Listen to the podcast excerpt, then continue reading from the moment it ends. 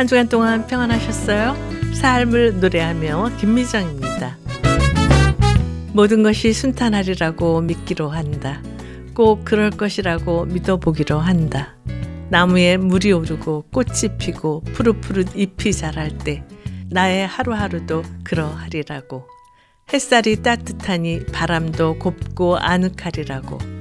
누구도 대신 걸어줄 수 없는 이 넓은 세상에 새로운 길 하나 내어보기로 한다. 네, 이채 시인의 2월에 당신에게 띄우는 편지 시 중 한 부분인데요. 지난해 유례없는 인플레이션과 금리 인상의 여파로 유난히 추운 겨울을 보내고 있는 우리에게 따뜻한 훈기를 주는 것 같습니다. 추운 겨울 따스하게 내리쬐는 겨울 햇살처럼 우리와 함께 하시는 소망 되시는 예수 그리스도로 말미암아 삶의 힘든 겨울을 잘 이겨내시기를 바라면서요. 향기로운 나무의 소원의 항구 함께 들으시겠습니다.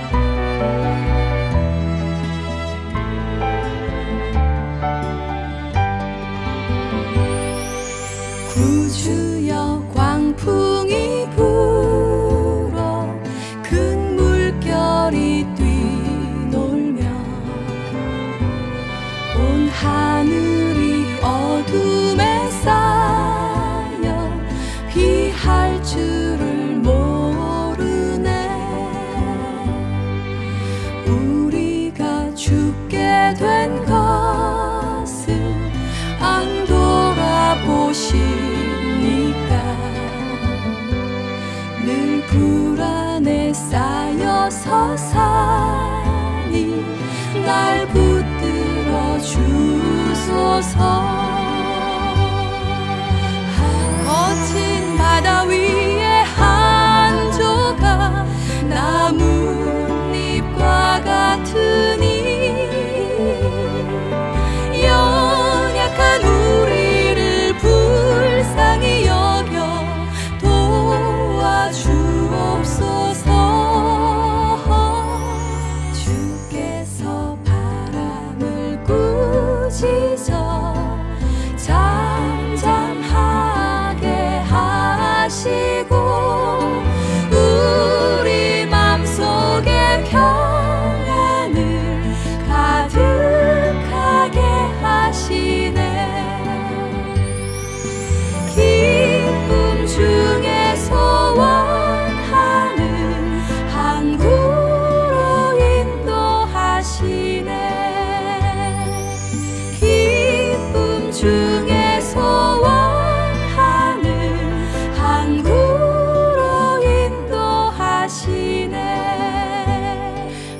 강구로 인도하시네.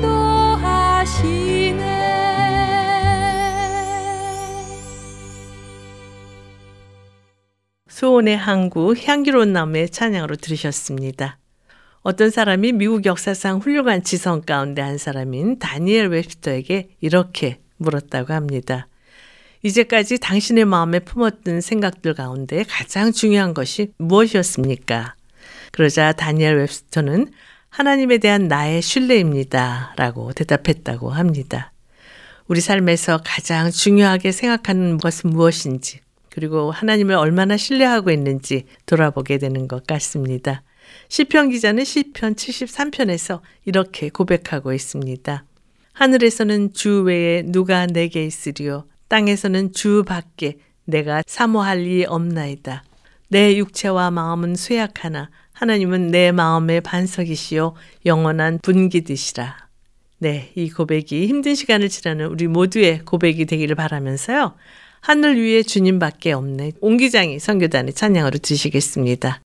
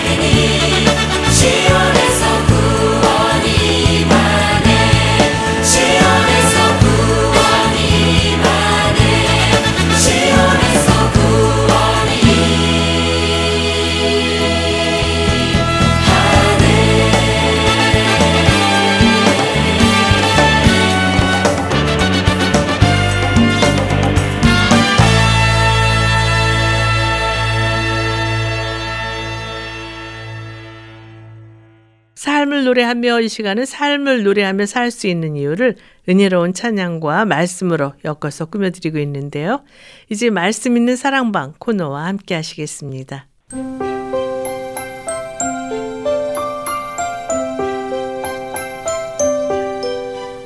말씀이 있는 사랑방.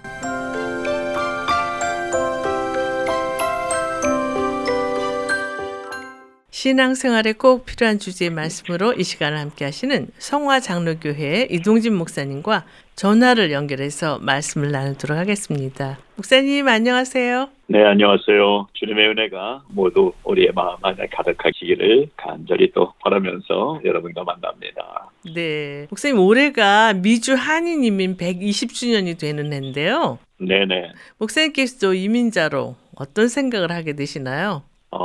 글쎄요. 이렇게 이민자로 살 수 있다는 것 자체가 축복이다라는 생각을 많이 하게 되더라고요. 네. 구체적으로 어떤... 네. 미국에 와서 이렇게 잘 모를 때 100주년 행사를 보게 됐었어요. 네. 그때 100주년 얘기할 때 그때로부터 100년 전에 이민 온 이민 그 초창기의 이야기도 보게 되고 또 많이 듣게 됐었는데 네. 결국 뭐가 축복이냐 하면 한국에서도 우리가 성경을 배우고 읽고 미국 와서도 성경을 보고 또 읽지 않습니까? 그런데 네. 이 성경이 특별히 구약 성경이 너무나 생생하게 느껴질 수 있는 게 이민의 삶이기 때문에 축복이 아닌가 생각이 되는 거죠. 네, 왜 그런 생각을 하셨어요? 성경 이야기가 한마디로 이민 이야기잖아요. 네. 성경을 우리가 구속사라고 얘기하는데 이스라엘의 그냥 역사가 아니라 하나님의 구속의 뜻이 흘러가는 것이 성경인데 네. 바로 그 중심에 하나님 당신이 인간의 몸을 입고 이 유한한 세상 속으로 이민 오신 이야기더라고요. 네. 그래서 여기서 이민의 삶을 막 사시고 가신 거죠. 그래서 구약을 창세기부터 쭉 읽어가다 보면 특별히 이제 출애굽기에 들어서게 되면 너무나 생생하지 않습니까? 네. 그 자기가 태어난 고향을 떠나서 거기는 뭐 강제적으로 이렇게 포로로 잡혀갔지만 우리 이민 온 분들은 뭐 자발적으로 온 분도 있고 자녀를 위해서 온 분도 있고 다양하지만 어쨌든 고향을 떠나서 그 고향에서 가졌던 선조들의 신앙을 생각하는 이야기라고 보게 된다면 네. 그래서 오늘날 이 말씀을 읽으면서 수천 년 전에 이스라엘 백성들이 느꼈을 그 마음들을 또 선지자들이 느꼈을 그 마음들을 오늘 이 이민자로서 살아가기 때문에 더 생생하게 느낄 수 있으니까 이게 정말 축복이겠다 이런 생각이 들더라는 거죠. 그러시군요. 먼저 찬양을 듣고 오늘 준비하신 말씀을 나눴으면 하는데요. 어떤 찬양 준비하셨어요? 네, 결국엔 그거더라고요. 나 같은 죄인 살려주신 하나님. 그래서 나 같은 다음에는 좀 격한 단어가 나와야 어울린 것 같아요. 그래서 나 같은 것을 살리신 좀 더 방송 용어는 아니지만 나 같은 놈을 살리신 이러한 마음이 들면서 더 큰 은혜가 느껴지지 않나 생각이 돼서 이제 이민 120주년을 시작하는 이 즈음에 정말로 우리 모든 가정들을 하나님께서 얼마나 살리시기 위해서 온몸을 다 드려주셨는지 큰 은혜를 이 찬양과 함께 열면서 시작하면 좋겠습니다. 나 같은 죄인 살리신 제임스 러스트 오케스트라 연주로 오늘 첫 찬양을 열지요. 네.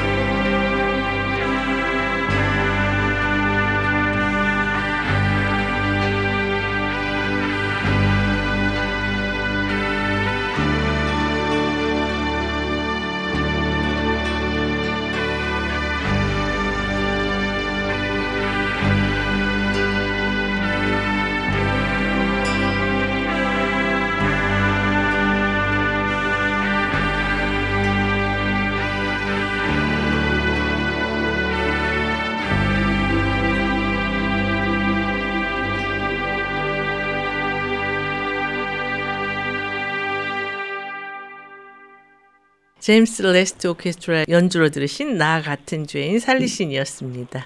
목사님, 오늘은 어떤 주제로 말씀을 준비하셨어요? 네, 한 해를 또 살아가는데 여기저기 서게 될 거예요. 직장 상사 앞에 서기도 하고, 내 가게에 들어온 손님 앞에 서기도 하고, 친구 앞에 서기도 하고. 그런데 결국 오늘 나누고 싶은 얘기는 우리가 서 있는 곳을 한번 들여다보고 싶어서요. 물가에 서 있는 인생에게 이란 제목을 좀 써봤습니다. 이제 본문 출애굽기를 잠깐 읽어드릴 텐데요. 네. 이 말씀을 읽으면 이 제목의 의미를 알게 되실 것입니다. 세상이 변해가는데 점점 더 위험하고 위태하고 두려운 그런 삶이 우리 앞에 펼쳐지는 것 같습니다. 네. 그래서 이 말씀을 보면서 물가에 서 있지만 하나님이 어떻게 인도하실까 오늘 찾아갈 수 있길 바라면서요. 출애굽기 14장 10절부터 14절 말씀 함께 읽고 우리 시작하겠습니다. 네. 10절부터의 말씀입니다. 바로가 가까이 올 때에 이스라엘 자손이 눈을 들어본 즉 애굽 사람들이 자기들 뒤에 이른지라. 이스라엘 자손이 심히 두려워하여 여호와께 부르짖고 그들이 또 모세에게 이르되 애굽에 매장지가 없어서 당신이 우리를 이끌어내어 이 광야에서 죽게 하느냐. 어찌하여 당신이 우리를 애굽에서 이끌어내어 우리에게 이같이 하느냐. 우리가 애굽에서 당신에게 이른 말이 이것이 아니냐. 이르기를 우리를 내버려 두라. 우리가 애굽 사람을 섬길 것이라 하지 아니하더니 애굽 사람을 섬기는 것이 광야에서 죽는 것보다 낫겠노라. 모세가 백성에게 이르되 너희는 두려워하지 말고 가만히 서서 여호와께서 오늘 너희를 위하여 행하시는 구원을 보라. 너희가 오늘 본 애굽 사람을 영원히 다시 보지 아니하리라. 여호와께서 너희를 위하여 싸우시리니 너희는 가만히 있을지어다. 오늘 주제가 물가에 서 있는 인생이라고 하셨는데요. 왜 이런 주제의 말씀을 준비하셨어요? 네, 뭐 스토리는 우리가 너무나 잘 알죠. 애굽을 떠나온 지 며칠 되지 않아서 이스라엘 백성들을 가로막은 복병이 나타나는데 바로 홍해라는 큰 물이었습니다. 네. 바로 전에 이제 10가지 재앙을 당할 때까지 끝까지 완고했던 바로 왕이 결국 마지막 10번째 재앙 앞에서 이스라엘 백성들의 해방을 허락했었죠. 네. 그래서 이제 백성들은 영문도 모른 채 모세가 하라는 대로 양을 잡아서 문설주에 바르고 보침을 챙겨서 꿈에 그리던 고향에 돌아가는 길에 나섰던 거죠. 어쨌든 뭐 들뜬 마음이었겠죠. 고향으로 돌아간다니까. 이스라엘 백성들이 그런데 불과 며칠 후에 오도 가도 못하는 신세가 들이라고는 아마 생각도 못했을 것입니다.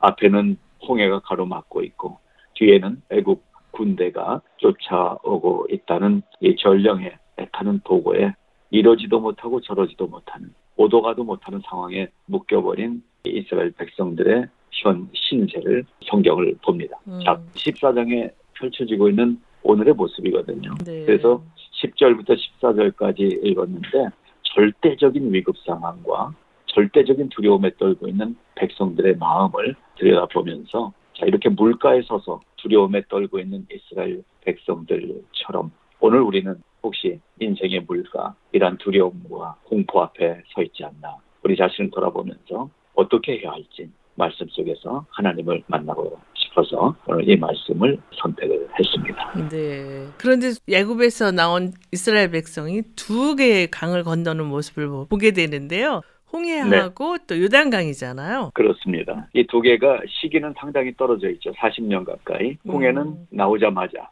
그리고 요단강은 이제 다 지나가서 가나안에 들어가기 바로 전에 이 두 이야기죠. 네. 그래서 홍해와 요단강 두 개의 사건을 같이 좀 더 짚어보도록 하겠습니다. 네. 그러면 오늘 본문 말씀을 통해서 우리가 배워야 할 교훈은 무엇이라고 생각하세요?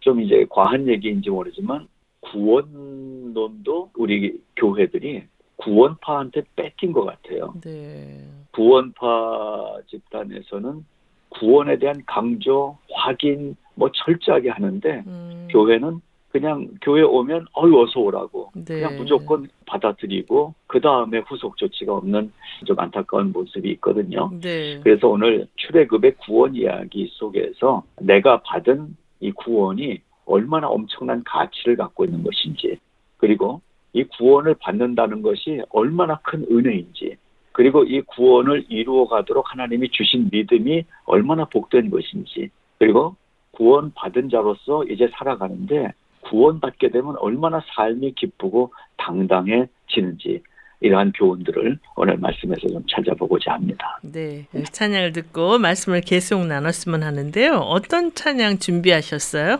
네, 하나님이 우리를 구원해 주신 것이 정말 기쁨이고 감사라면 분명한 비전을 갖게 되거든요. 네. 그것은 이 땅에서의 뭔가 잘 되는 것이 아니라 하늘 보좌 앞에 우리가 서게 되는 그 영광의 자리, 그것이 이제 우리 눈앞에 펼쳐지게 되죠. 그래서 부흥한국 앨범 중에서 우리 보좌 앞에 모였네, 비전이라는 제목을 가진 찬양 함께 듣지요. 네.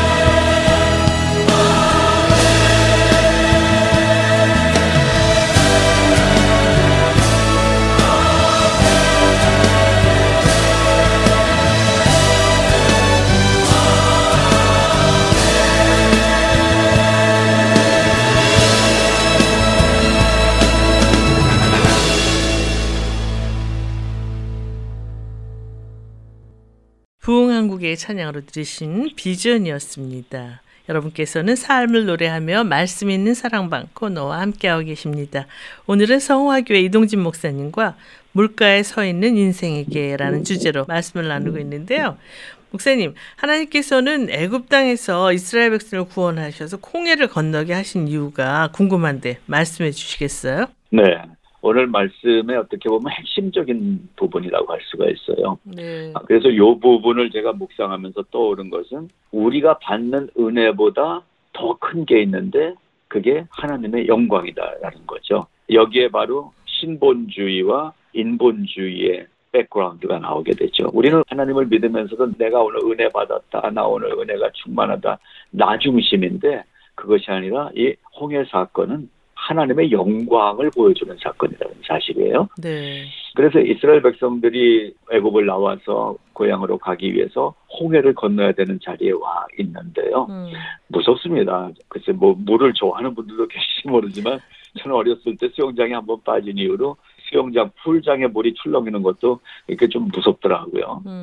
근데 이 홍해 바다라고 부를 정도로 엄청나게 큰 사이즈예요. 네. 그래서 이 홍해 바다 앞에 왔을 때 아마 많이 두렵지 않았을까. 그렇게 바다 앞에 이제 모여 있는 그 시간에 더 큰 문제가 나타나죠. 뒤에서 애굽 왕궁이 엄청 바빠요 지금. 아 이거 잘못 놓아줬어. 쫓아가야 돼. 그래서 다시 순찰대 그리고 추격대를 만들어서 부하들의 마음을 몰아칩니다. 모세 다시 잡아오라는 거예요. 이스라엘 잡아오라는 거예요. 그래서 쫓아가기 시작하고 있는 상황을 보게 됩니다. 네. 그래서 요 얘기를 진행하면서 아까 질문하신 왜 앞에 보내시고 홍해를 건너게 하셨을까? 오늘 얘기를 진행하면 이 질문에 대한 답을 찾아갈 수 있을 것 같습니다. 네. 여기에서 디노의 피아노와 합창단이 연주한 가라 모세 그리고 영화 영광의 탈출을 편곡한 음악 함께 듣고 계속 말씀을 나누면 어떨까요? 네, 너무 좋죠. 네, 찬양 듣고 돌아오겠습니다. When Israel was in Egypt's land, let my people go. Oppressed so long they could not stand. Let my people go. Go down, Moses. Wait.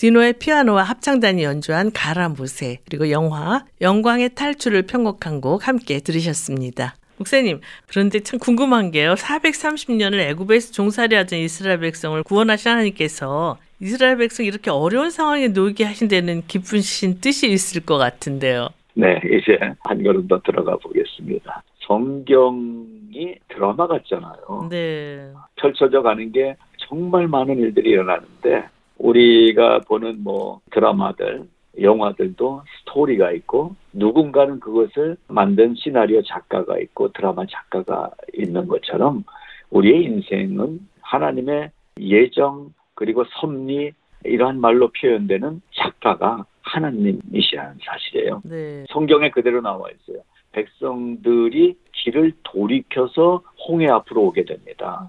그 말씀을 이렇게 배경을 살펴보면 성경학자들도 처음부터 이 길, 홍해 쪽이 아니라 홍해 저쪽으로 돌아서 갈 수 있는 길도 없지 않았던 거예요. 네. 그래서 1절, 2절에 읽어본 대로 홍해 앞으로 길을 돌이켜서 오게 하신 분이 하나님이시라고 분명하게 나타나고 있어요. 즉 바로와 신하들의 마음을 강팍하게 하셨던 분이 다시 잡으러 쫓아가게 하신 분이 하나님이시다라고 또 기록이 되어 있어요. 도대체 하나님은 왜 이런 드라마를 연출하시는 것일까? 네. 왜 오늘도 우리의 삶이 평탄하게 이제 예수 믿으면 좀 편안하게 마음 놓고 살 수 있으면 좋겠는데 예수 믿기 시작해도 여전히 삶에는 환란과 질곡과 고난의 구덩이가 앞에 펼쳐지는 것일까 이런 생각을 해봅니다. 네. 그렇다면 이 출애굽 사건이 구원의 역사하고는 어떤 관련이 있나요? 예, 성경을 볼 때 이제 예표라는 신학적인 용어가 나오죠. 네. 예표. 구약이 전체적으로는 이제 신약에 나타날 사건의 예표적 사건들이죠. 네. 그렇게 될 것을 더 잘 알 수 있게 보여주는 사건. 그래서 1차적 사건의 지금 행동의 해석은 뭐냐 하면은 이런 방법으로 구원해 주셨다라는 건데요. 그걸 좀 더 들여다보면은 이 출애굽에서 홍해를 건너게 되는 이 구원의 사건 속에는 나의 구원받는 은혜보다 더 큰 하나님의 영광이 직결되어 있다라는 사실입니다. 네. 그것을 신학적으로 교리적으로 설명해 놓은 것이 요리문답이라고 하는 우리 기독교 교리를 정리해 놓은 대요리문답, 소요리문답이 있는데 그중에 두 개 다 첫 번째 질문이 뭐냐 하면 사람의 제1되는 첫째 되는 목적이 무엇이냐 이렇게 질문이거든요. 네. 그러니까 오늘 이 질문처럼 홍해를 왜 건너게 되느냐 이것도 사는 질문이잖아요. 삶의 모든 첫 번째 질문은 뭐냐 하면 이 대답이 나와야 되는 거예요. 사람의 제1되는 목적은 하나님을 영화롭게 하는 것과 그를 영원토록 온전히 즐거워하는 것이라고 이 교리문답이 정리를 해놨습니다. 네. 구출돼서 살아나는 게 목적이 아니라 이 구출의 과정을 통해서 하나님의 영광이 드러나는 게 목적이라는 사실이죠. 그래서 우리의 삶이 어떠한 문제 속에서는 하나님께 영광을 돌리는 것.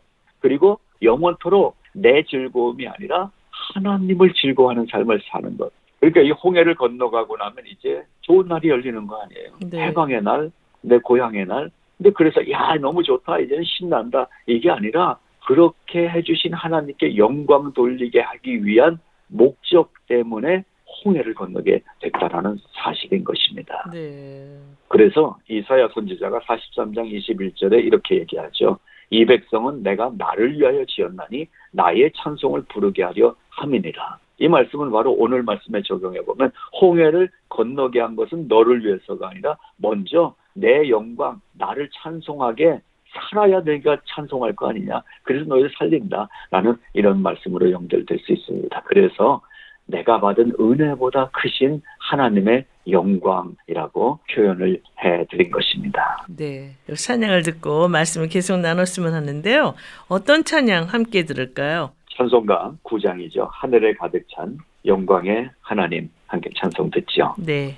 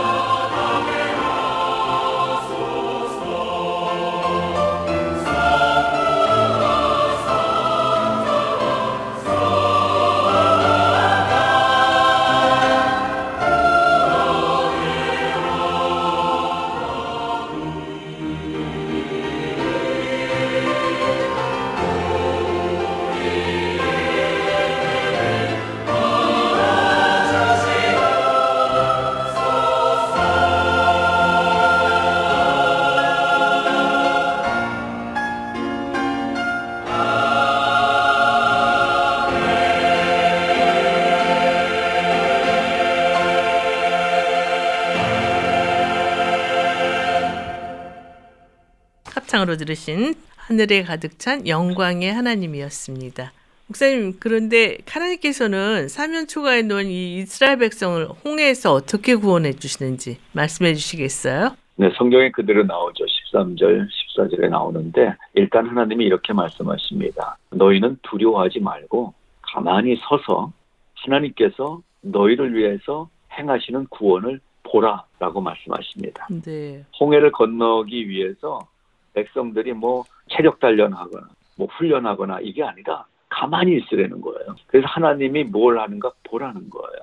그것이 하나님의 방법이십니다. 네. 그래서 우리가 이 세상 살면서도 방법을 찾아다니고 해결점을 찾아다니지만 어떤 무서운 물가에 서 있다고 해도 하나님은 물을 명하시는 분이시고 공격해오는 적군을 막아주시고 물리쳐 주실 수 있는 유일한 하나님이시라는 사실을 우리에게 믿음으로 보라고 말씀하시는 거죠. 네. 그래서 하나님의 영광이 드러나는 것을 가만히 보라. 이것이 하나님이 우리에게 원하시는 삶의 모습입니다. 네. 하나님께서 애굽에서 종살이하던 이스라엘 백성을 구원하셔서 홍해를 건너게 하신 또 다른 뜻은 무엇인가요? 또 다른 뜻을 찾아본다면 하나님이 일하시는, 하나님이 행하시는 것이 뭔지 보여주시기 위해서 이 홍해를 건너게 하신 거죠. 네. 살다 보면 우리도 두려워질 때가 있잖아요. 근데 그 두려움과 함께 우리 가슴 속으로 막 밀려 들어오는 것이 뭔가 봤더니 불안, 근심,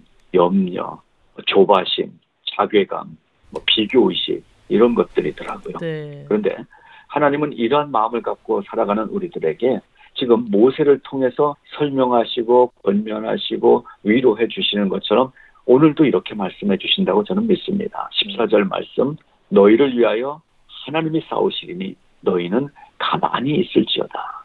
저는 누가 날 위해서 나서주고 나를 변호해주고 이러는 게 더 위로가 될 것 같았어요. 그런데 말씀을 보니까 가만히 있어 보라는 거예요. 사람의 방법을 찾지 말고 우리 신앙생활 어느 때는 은혜로 정말 이끌어가는 것을 체험하기도 하고 어떤 때는 믿음을 요구하시면서 담대하게 나가라고 말씀하실 때도 있더라고요. 그래서 우리에게 필요한 것은 지금이 은혜로 기다리고 있어야 될 때인지 아니면 힘을 내서 믿음의 발걸음을 내딛어야 될 때인지 이걸 분별하는 것을 배우는 게 또 우리의 신앙생활이 아닌가 생각합니다. 그렇군요. 목사님께서 앞에 홍해와 요단강을 건넌 말씀을 해주셨는데요. 이스라엘 백성이 홍해를 건널 때와 요단강을 건널 때 하나님께서 이스라엘 백성들에게 요구하시는 것이 다른데 그 이유를 말씀해 네네. 주시겠어요? 예, 홍해 이야기는 지금 말씀드린 것처럼 하나님의 은혜로 가만히 있으라는 거죠. 그러고 건너갔는데 이제 요단강을 건너는 이야기를 보게 되면 이스라엘 백성들이 수많은 어려움들을 광야에서 겪었잖아요. 40년 동안. 네. 목이 말라요. 그래서 바위가 터지면서 물을 얻기도 하고 또 물이 있어서 갔는데 먹지 못할 마라의 쓴 물이었어요. 그게 단물로 바뀌는 것도 경험하게 되고 또 배가 고픈데 아침마다 일어나서 텐트 문을 열고 나가면 만나가 그냥 널려져 있고 고기 먹고 싶다니까 메추리가 오고 이런 신기한 경험을 하면서 여기까지 왔어요. 그게 무엇이냐 하면은 그래서 광야는 훈련 장소였던 거죠. 네. 무슨 훈련이냐 하면 하나님이 이런 분이시다라는 것을 배워가면서 하나님을 믿는 믿음의 훈련을 해왔습니다. 그래서 지금 믿음의 훈련을 한 이스라엘 백성들이 요단강을 건너는 자리에 와 있을 때 하나님이 아마 테스트해보고 싶었던 것은 너희들이 얼마나 믿음이 단단해졌느냐 이게 아닐까. 그래서 그 믿음을 테스트할 수 있는 눈에 보이는 뭔가를 보여주셨는데 그게 바로 언약궤였던 거죠. 하나님의 말씀이 있는 언약궤. 그래서 먼저 이 강물에 들어가는 건 제사장들이 언약궤를 메고 들어갑니다. 언약궤를 맨 제사장들에게 명령하여 이르기를 너희가 요단강 물가에 이르거든 요단에 들어서라 이렇게 말씀하십니다. 네. 그래서 이 제사장들이 법궤를 메고 강물에 발을 디디면서 한 걸음씩 나가는데 백성들은 뭘 보냐 하면 그 말씀이 진행되니까 물이 갈라지고 건너갈 수 있게 되는 걸 보면서 아 하나님이 하시는구나 이 믿음이 안에서 작동하기 시작하는 거죠. 네. 바로 그거 훈련의 확인을 위해서 하나님이 요단을 건너가게 하시는 게 아닌가 이렇게 생각을 좀 해보게 됩니다. 네, 여기 찬양을 듣고 말씀을 이어갔으면 하는데요. 어떤 찬양 추천해 주시겠어요? 국립합창단의 찬양으로 너 하나님께 이끌리어 함께 듣지요. 네.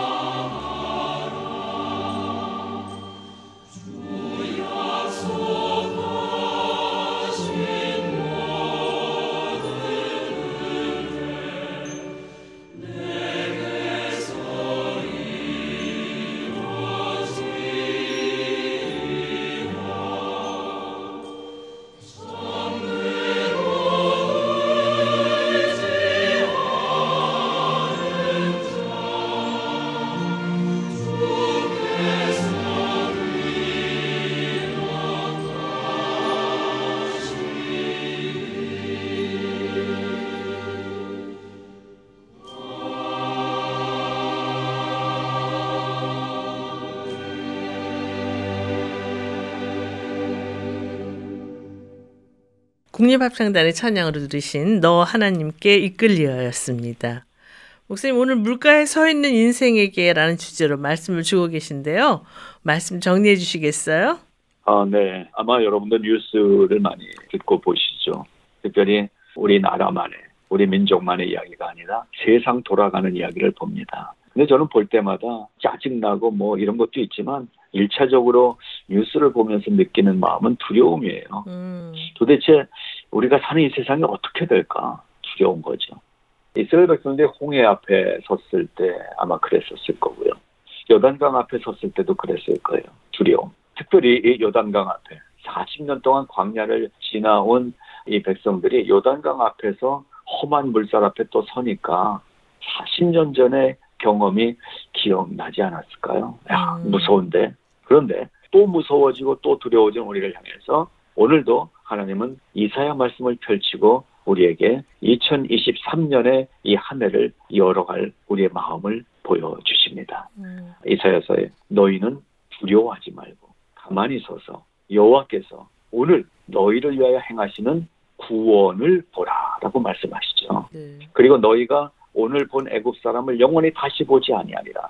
하나님은 철저하게 훈련시키신 후에 이제 봐라 이렇게 행할 것이다. 그리고 여호와께서 너희를 위하여 싸우시리니 너희는 가만히 있을지어다. 이렇게 약속을 해주셨던 말씀을 다시 기억하게 됩니다. 그래서 오늘 전체적인 이야기는 홍해의 이야기가 본문이지만 참고로 40년 후에 요단강에서는 믿음으로 건너가게 될 앞으로 성장해 나갈 나의 믿음을 꿈꾸면서 또 훈련하면서 오늘 이 시간에는 아무것도 볼 수 있는 게 없고 그리고 뒤에서 쫓아오고 앞에는 넘실거리는 물이지만 하나님이 해주신다니까. 하나님이 나를 위해서 싸워주신다니까. 너는 가만히 있으라니까. 말씀 앞에서 한번 가만히 있어보는. 그래서 하나님의 세밀한 음성을 들을 수 있는 그렇게 시작되는 이 한 해가 되면 좋겠다는 생각을 가졌습니다. 네, 목사님과 말씀을 나누다 보니까 아쉽게도 좀 마쳐야 할 시간이 다 됐어요. 찬양 들으면서 네. 이 코너를 마쳤으면 하는데 어떤 찬양 함께 들을까요? 네, 마지막 한 말씀 드리고 찬양 소개해 드릴게요. 우리가 은혜를 체험하면서 살아가다 보면 광야를 지나면서 믿음의 내공이 쌓인 이스라엘 백성들처럼 올 한 해도 하나님이 믿음의 영성을 충만하게 채워주실 줄로 믿습니다. 그래서 하나님 앞에 우리 가만히 서 있으면 좋겠어요. 바로 그러한 내용을 담고 있는 하나님은 우리의 피난처가 되시며 들으면서 마치면 좋겠습니다. 네, 찬양 들으면서 말씀 있는 사랑방 코너를 마치겠습니다. 목사님 귀한 말씀 감사합니다. 네, 평안하세요.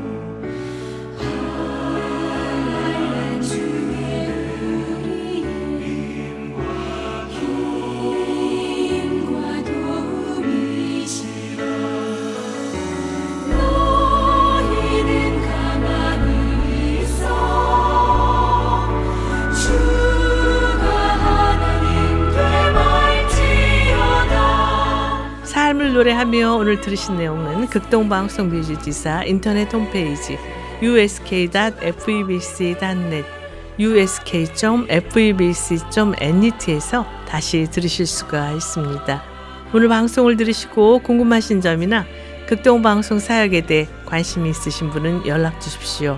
전화 562-448-1782 562-448-1782로 연락 주시면 자세히 안내해 드리겠습니다. 우리가 어디에 있든지 앞서서 우리를 인도하시는 하나님을 의지하고 말씀에 순종함으로 놀라운 구원의 역사를 체험하는 우리 모두가 되기를 바라면서요. 삶을 노래하며 오늘 순서를 모두 마치겠습니다. 지금까지 저는 김미정이었습니다. 안녕히 계십시오.